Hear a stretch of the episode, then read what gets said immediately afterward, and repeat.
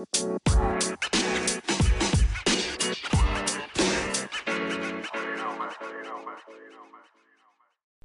right, guys. Happy Pride Month Eve. Welcome back to the podcast. Back to Tomboy Official. Man, oh man. All right, so Pride Month. Um, I don't really know the history of it, so while I'm talking, let me look up some things. So, Pride Month. Uh, I know there's another month in Pride Month. Um, so it says, you know, it began on, you know, at the Stonewall Stonewall riots, June 28th, 1969. Um, there were a lot of uh, gay liberation um, I don't know what you call them, I guess riots or protests or um I don't know, like when you kind of just advocate, you know, for even your own group. Um, that's what I would consider it is people advocating for their own safety um, and well being. And yeah, so I've never actually been to this location um, to Stonewall. So it says a gay bar and recreational tavern in Greenwich Village, neighborhood of Lower Manhattan, New York City. Um, I've never been there. Uh, I've never been to New York actually, but it would be really cool to go. Um, some reason I thought the Stonewall riots were in San Francisco. I don't know. I'm terrible at history, guys. Like, uh, I'm very forgetful of it, but I actually really love it. Like, uh, I don't know. History is kind of grim, but um, actually really love it. I tend to enjoy um, watching documentaries and, um, you know, listening to stories from different sides of things. Um, so that's something that I do enjoy. Um, I haven't really gotten too much into the 60s and 70s um, yet, like, not lately. like I've studied a bit of like the hippie movement and other movements near uh, the Vietnam War, and you know I've definitely studied a lot more about like war history and war crimes history and propaganda and things like that. But you know I usually get stuck around World War II, and I you know it's hard to really uh, easily and swiftly and smoothly find um, a path out from thinking about that whole situation. Like it was a long time of just treacheries and chaos and death and you know like i usually get kind of stuck in history with all the things that went on, you know, just because it it doesn't fascinate me in like a ooh this is this is cool kind of thing. Like I don't feel like war is cool or anything like that or killing or death camps or anything like that. Like I'm not into that kind of stuff. But I just have so many questions and you know, it, it just draws my attention to like maybe if I keep, you know, learning about more and more, you know, I'll get more and more questions answered. Um, you know, and I think that also, you know, I kind of like looking at history kind of like, like the parallels of everything kind of side by side. Um, like what was going on in some other places when other things were happening in other places. For example, you know, World War II, like what was going on in countries that weren't directly involved, you know. Um, so, I don't know, like things like that. But I do know that, so let me see. Um, sorry, I'm kind of thinking as I as I kind of writing and thinking at the same time. Uh, so the hippie movement was the 1960s and 1970s. Uh, the Vietnam War was uh, um, including Vietnam, Laos, and Cambodia from November 1st of 1955 to the fall of Saigon on April 30th of 1975. So the Stonewall riots happened actually during the time period of the Vietnam War and the hippie movement and all of that kind of stuff, which is kind of what I was what I was speculating. Um, one thing that I find interesting is, you know, how things evolve over time. So, one thing I want to talk about a little bit is, you know, how pride has evolved in my life over time. Um, I can't really speak to, you know, exact specifics of everybody's life, but I can talk about my life. And then another thing is um, not only how it evolved, how things evolved, but um, uh, I guess like how how do I word this? Like just kind of different events to do and things like that. Um, and I'm not just going to talk about parties. I feel like, yes, if people want to party, go party. You know, go party. Like, might as well, you know. Um, but, you know, one thing that I'm kind of noticing in general, which isn't something that's too hard to understand, but um, you know, I feel like the world and different areas of the world have seen multiple types of revolutions. Um, and in my opinion, it seems as if, you know, the Stonewall riots were a type of a revolution. Um, now, if I look up that term, uh, you know, like in my mind, a revolution is basically some kind of event or purposeful action that takes place that goes against a major group, you know, like resistance against a major uh, I don't know if you call it a power or authority or, you know, uh, majority culture group.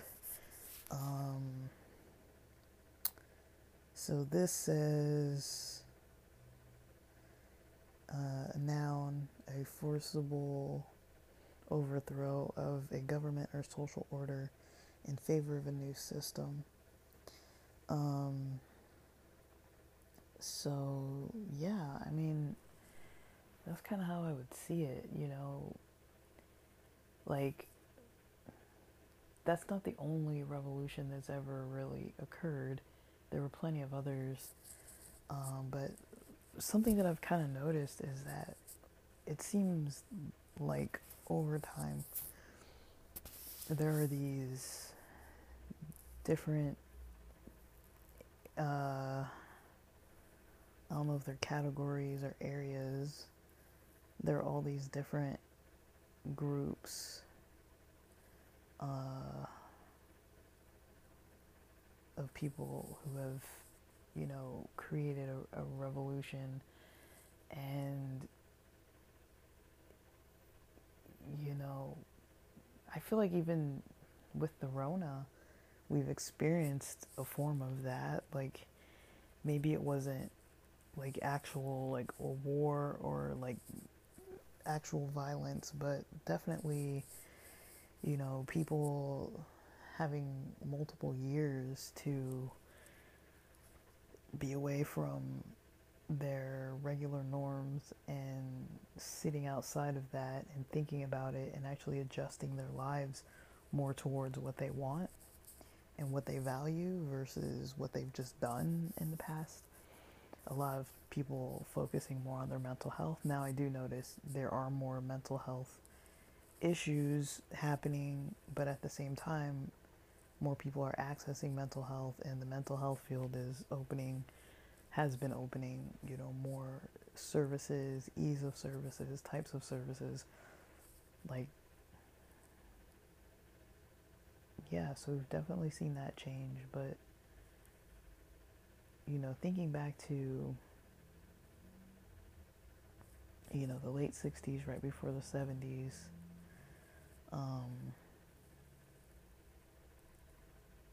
you know, life looked pretty dif- different. You know, things looked pretty different, and you know, there was a lot of uh, ideas from the '50s that were very like America kind of needs to look uniform. Um, one of my favorite shows, which is probably strange to say, but you know, I you know, there's a show that fascinates me. It's so old. Um, you probably know about Leave It to Beaver, and I'm talking about the old black and white one. Um, I think it took place in the 50s, and goodness, that show is so weird. Like, there's no minorities really. Um, I think I saw one black person in the whole entire series. Like I've watched this show like you know when you have a series that you've watched like the whole thing multiple times. Like I've been like that with The Sopranos, with a, with a lot of other shows I've seen like every season, but this is one of those specific shows that I've seen every season. And there's one episode I think it's the episode, spoiler alert, I guess, where Wally and Eddie Haskell are responsible for uh, parking the cars at a at a wedding uh, reception that's at I guess one of the dad's friends or family friends uh, houses. So they're basically getting the keys and parking the cars around the neighborhood so that the guests don't have to park far and walk. And so, you know, I guess they're getting paid for that job and um, doing parking. And I think that's the episode where they go around to the back one day because they're service workers at this point, right? So they're being treated like servants, like, you know, they're doing a service job and I think they they get told to like go around the back. And I, so I don't think this is Wally's house or Eddie's house. I think it's some other person's house, and they have a a black or African American female like maid or like housekeeper or something, uh, somebody in the kitchen who's working. Um, just a black lady. She's working, and you know it's kind of funny because like you know, I've watched this show so much, and you know, sometimes I've skipped episodes and maybe didn't watch them all all the way through.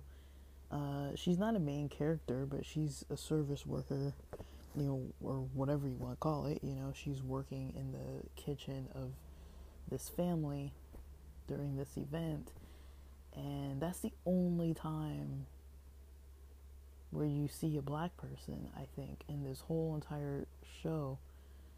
And they just happen to be, you know, a cook in the back, or, you know, I don't know what her actual title was or anything. And as a black person, seeing that, it's like, okay, that is weird. Like, it's almost like too weird because it's like you happen to have a black person working back there, you know. I don't know if they were working the event or if they were actually like um, part of the families, like a worker that was actually like routinely there with the family or worked for the family and came in to work there. I don't know. But there were so many questions. I was like, wait, like, can we go into that story more? Like, what's going on? Um, but then, you know, I would say, you know, that was something that interested me. And you know, just watching that show, I kind of learned about maybe not how households and things actually were completely in the 50s, but that was kind of like ideal, typical American representation there um, without the diversity hardly at all. Um, strangely, I always thought Eddie Haskell was black. Like, I think in my mind, like he seemed black. Like he had curly hair. I think his hair was blonde, and they mentioned it once. But because it's black and white, you can't really see. And in and in my mind, like with the like the timbre of his voice, I was like, he kind of sounds like a black guy. And like if you listen to the way he talks, and like, you know, I don't know, there was something about it where I was like you know, in my head when I was younger watching that, I was like, maybe he's black, maybe he's mixed. I never really knew until, you know, later on I realized, you know, what the reality was. But I mean, that show was even old when I was a kid. So, like, you know, there weren't like black and white shows really coming out when I was young um, at all. Like, but they were still on like Nick at Nite and like all kinds of other channels. Like, I started watching it on TV, but I don't know it was probably on Nick at Nite or something. I don't remember honestly. Um, but yeah, but I mentioned that to say like, you know, that's kind of what the '50s looked like. Was like, you know, like if you look at that or look at if you've seen that movie or that Netflix series, uh, it's called Hollywood. Um, there was definitely a lot of homophobia, a lot of racism. Like you could get arrested still for, you know, homosexual acti- activity of any kind. Like, if people knew about it, you know, you could actually get in some real trouble for that um, legally. And so I'm just like, wow. So people came out of the 50s into the 60s. And there's this period of time where, you know, the people decide, you know, the young people decide, you know, you know, we don't really want this society that we've been given in the 50s, before that in the 40s, you know, midway through was, you know, the end of like near World War II, and um, the 30s were, God only knows, um, more wars all over the world, and you know, the 20s, isn't that what they call the roaring 20s? Is that when is that when when when does the great Gatsby take place? But that's kind of how I like to think about history. Um, I mean, I know that I have definitely a whitewashed, yeah, 1925, kind of a whitewashed, um, you know, understanding of things, but um, that's kind of how I was taught, honestly. Like, I have to go out of my way, not that it's bad, but I do have to go out of my way to educate myself more.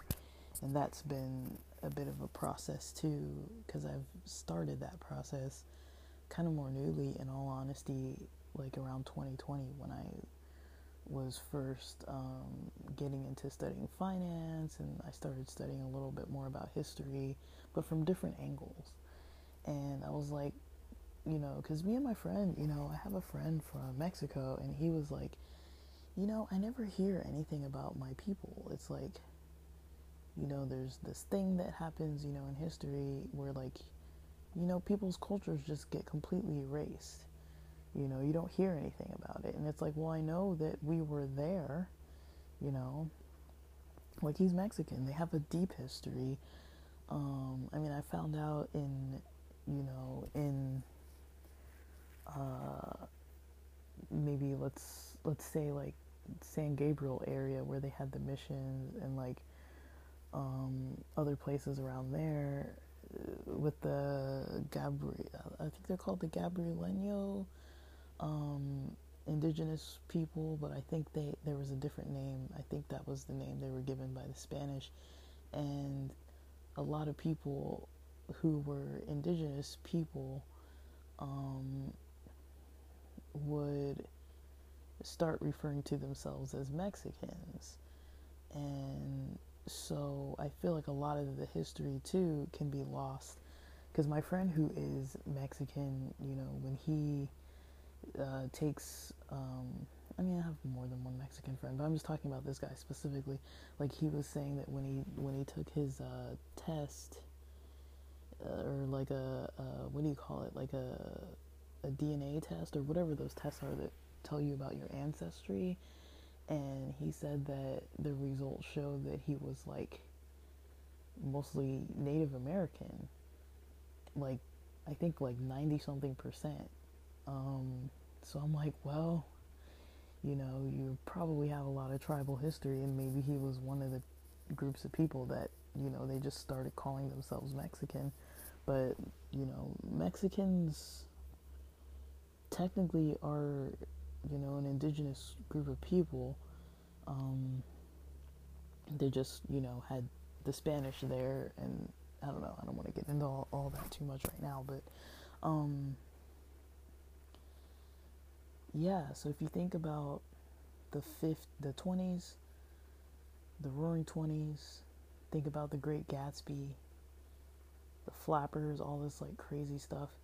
The 30s, you know, well, I guess World War One was before the 20s, and then you have the 20s, the 30s, where you know a lot of you know the, the economy crashing and things, um, and you know, I don't know. That just sounds like a terrible period of time, like the the late 20s, pretty much all the 30s, most of the 40s maybe the end of the 40s into the 50s, things started looking better, at least on the surface of America.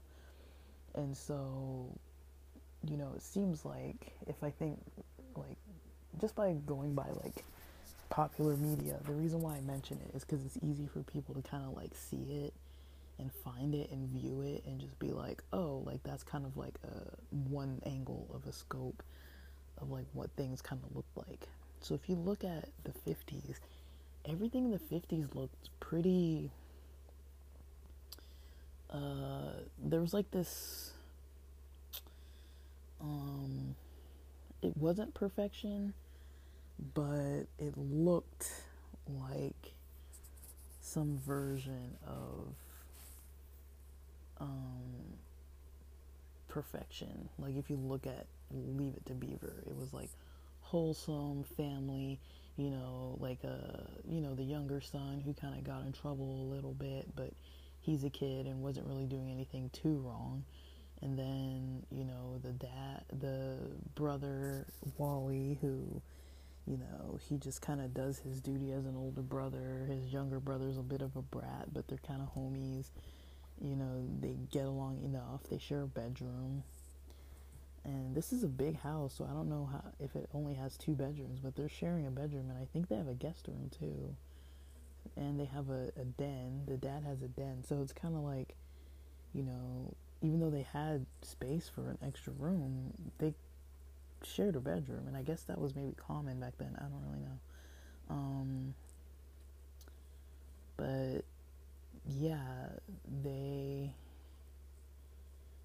basically just followed what was expected of them. You know, went to school, joined social and athletic clubs, um, stayed in shape, went to church, um, went to work. The mom was a housewife and she was always busy dusting and cleaning and being there for the kids and shopping and you know keeping the house neat and clean and doing what she needed and then you know on weekends they would kind of go out with their friends and you know you see this family kind of growing up especially the kids you see them kind of growing up choosing different activities you know sports getting letters all kinds of stuff.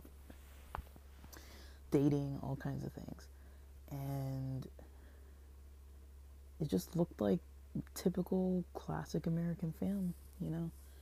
Um, or at least how they wanted to present it as in I mean the the the perspective I gathered from it was this is how your family should strive to be.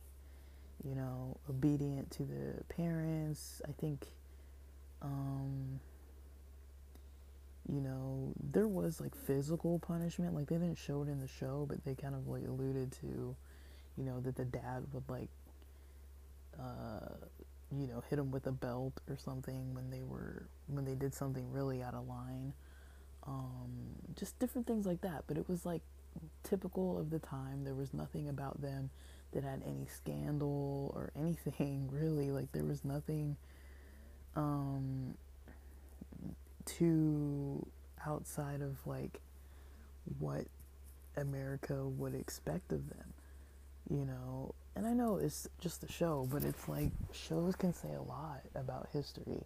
So if you think about the 50s and that kind of image, and then going into the 60s with the hippies and them being like, you know, we do not want that. You know, it's like a whole counterculture where they're against all of, all of that kind of you know, go to school, get a job, get a career, you know. Meanwhile, there's all this other injustice and hatred and racism and homophobia and all these other things that have nothing to do with love. And, you know, there's another part of society that sees, hey, there's a lot of inequality that, you know, is still being, you know, um, pushed in our society. Like, I've been watching a lot of these World War II um, movies and videos and all kinds of content, documentaries and everything.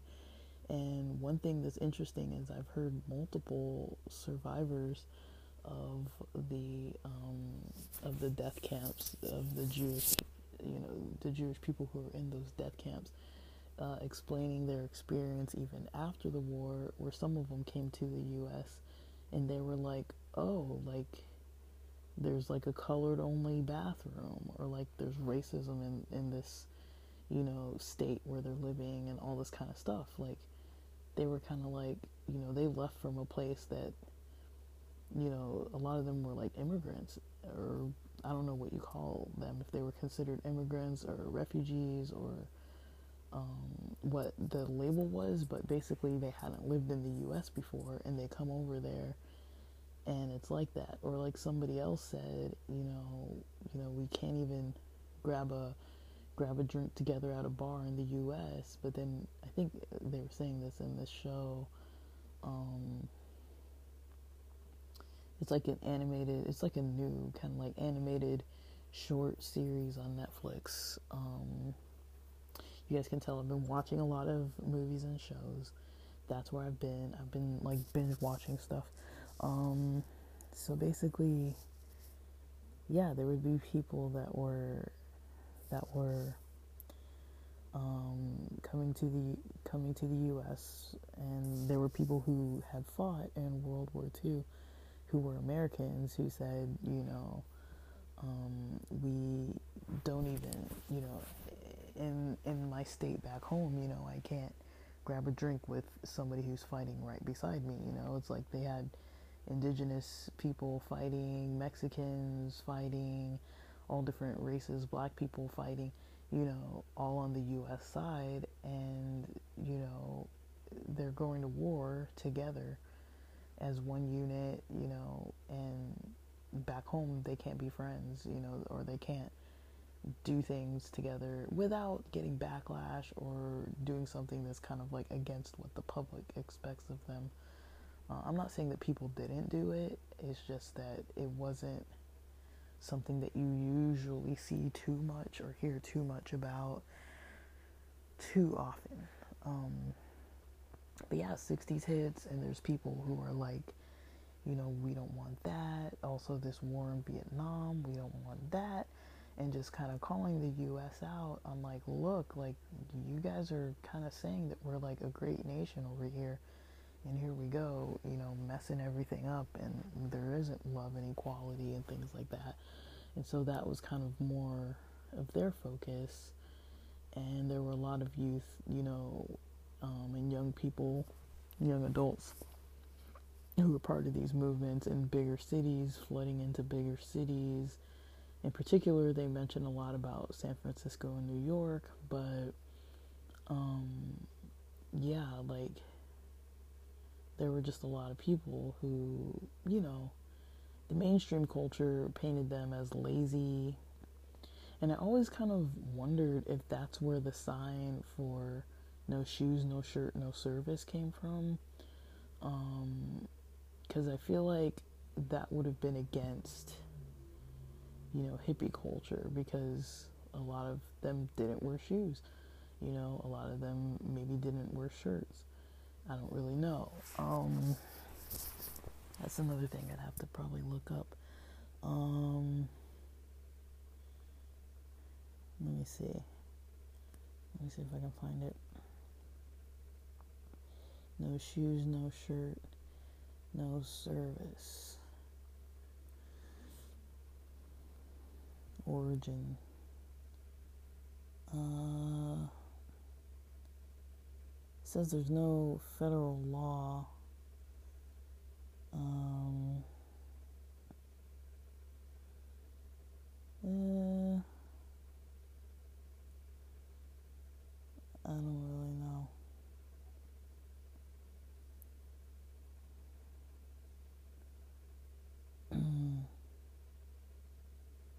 so they said it was an attempt to keep people out um, that they simply didn't want to serve. So, oh my goodness. Uh, so, yeah, that's what it says. You know, many teens from the late 60s to early 70s were basically. Um, being turned away uh, because of their hair or lack of shoes or shirt. Um, yeah, so that's what I was kind of thinking. And then also, probably homeless people as well who might not have shoes, or someone in like extreme poverty who might not have shoes. It's like I think it was kind of a way to discriminate against people who were just kind of doing something different that didn't really fit the mainstream. Um, and not necessarily that the mainstream was good or preferred, um, but it's what, you know, was expected. Um, so, yeah. Uh, that's kind of how how that went. And then um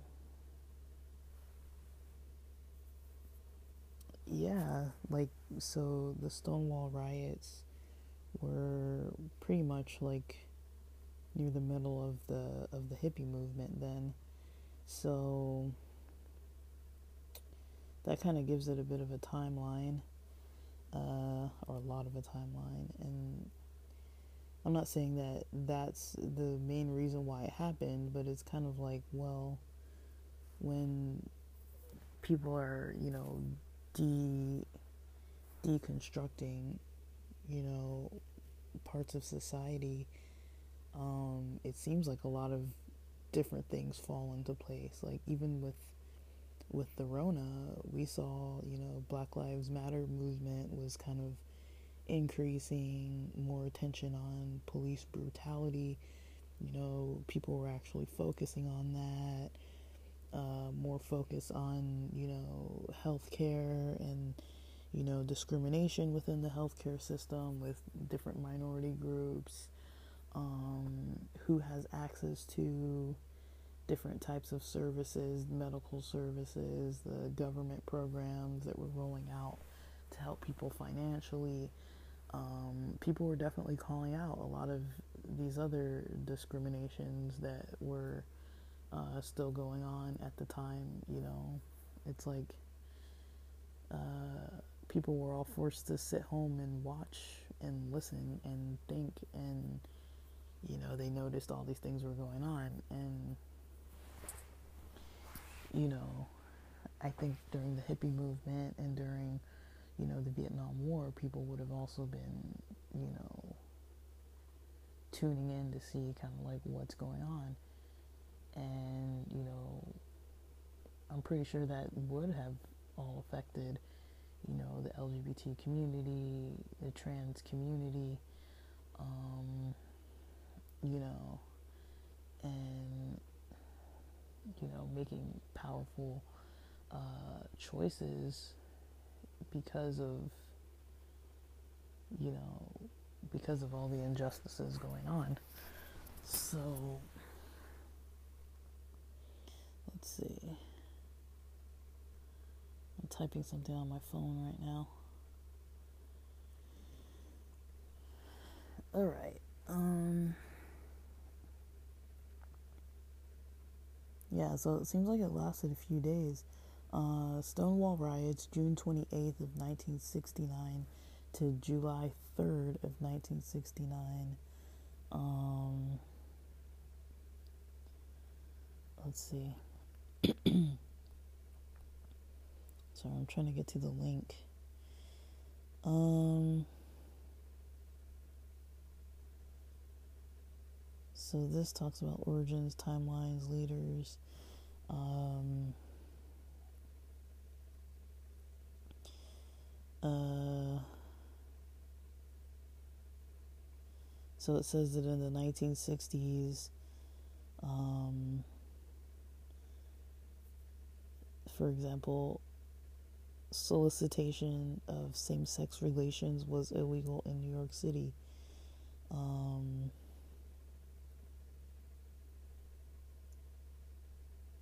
and it says it's about gay rights before Stonewall. Uh, first documented U.S. gay rights organization uh, was founded in 1924, uh, but police raids forced them to disband in 1925, and Uh, there was America's first lesbian rights organization, Daughters of Bilitis, I don't know how to say that, in San Francisco, September 21st of 1955.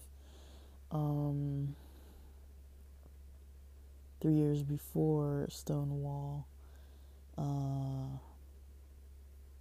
there was the Mattachine Society an organization dedicated to gay rights staged a sip in where they only declared their sexuality at taverns. Um, and basically, at the Stonewall Inn, it says the crime syndicated. Uh, sorry, the crime syndicate saw profit and catering to shunned gay clientele. And by the 19, the mid 1960s, the Genovese crime family controlled most of Greenwich Village gay bars. In 1966, they purchased Stonewall Inn, a straight bar and restaurant, cheaply renovated it, and reopened it the next year as a gay bar and Stonewall Inn was registered as a type of private bottle bar.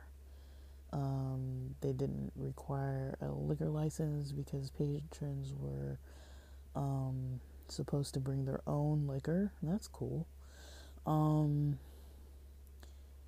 and without uh, police interference, uh, they could cut costs to how they saw things fit. Um, the club didn't have a fire exit, running water behind the bar to wash glasses, clean toilets that didn't routinely overflow, and palatable drinks that weren't watered down beyond recognition. What's more, the mafia reported blackmailed. The mafia reportedly blackmailed the club's wealthier patrons who wanted to keep their sexuality secret. So people were getting blackmailed. Um, and it was basically a mafia owned place. Very interesting. Um, but yeah, business is business. Um,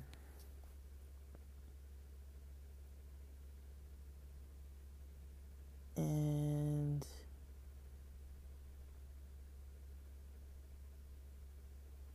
yeah, so that's some of the early intro info. Um, it says when the police raided Stonewall Inn on the morning of June 28, it came as a surprise. The bar wasn't tipped off this time. Um, so police officers came with a warrant, roughed up patrons, and finding bootlegged alcohol, arrested 13 people. So, yeah, uh, including employees and people violating the state's gender appropriate clothing statute.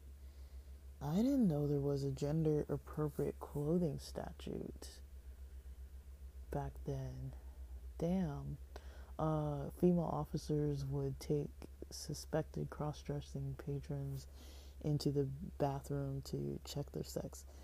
And, you know, basically people were fed up with police harassment and social discrimination.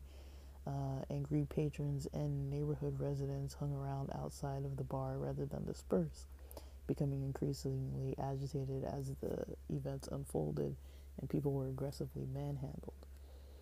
At one point, an officer hit a lesbian over the head as he forced her into the police van. She shouted to onlookers to act, inciting the crowd to begin throw the crowd to begin throw penny uh, inciting the crowd. Is it supposed to be throwing pennies bottles cobblestones and other objects at the police? Within minutes a full-blown riot um, involving hundreds of people began. The police a few prisoners and a village voice writer barricaded themselves in the bar, which the mob attempted to set on fire after breaching the barricade repeatedly. Um, yeah, so. Uh, and then it says, there's a lot of stuff I'm skipping, and it says, on the one year anniversary of the riots on June 28th, 1970, thousands of people marched in the streets of Manhattan from the Stonewall Inn to Central Park in what was called Christopher Street Liberation Day, uh, America's first gay pride parade. The parade's official chant was Say It Loud, gay is proud. So I like that. Um, well, I don't like all of it. I like the ending. Uh, that's from an article on history.com. Uh, it's just the title is Stonewall Riots. Uh, updated May 31st of 2022. So the original was written on May 31st of 2017 and guess they didn't update it this year. So okay, that's fine. Um so I'm to post that uh that link. And then yeah, so that's generally, you know, how it happened, why it happened, time frame of why it happened, and I don't want to make this way too long. So I'm going to talk about the pride evolving over my lifetime and events in the next episode uh, because this is kind of going to be too long. Uh, I'm really tired. You guys can probably tell. I'm like super tired, but I don't want to go to bed yet, so. And I don't want to watch anything. I was watching stuff earlier, so I'm kind of done with like watching shows and stuff. So yeah, I'm just kind of chilling, recording, but I'm talking really slow because I'm really kind of tired. My processing speed's a little slow, but that's how it goes. All right, guys, thanks for listening.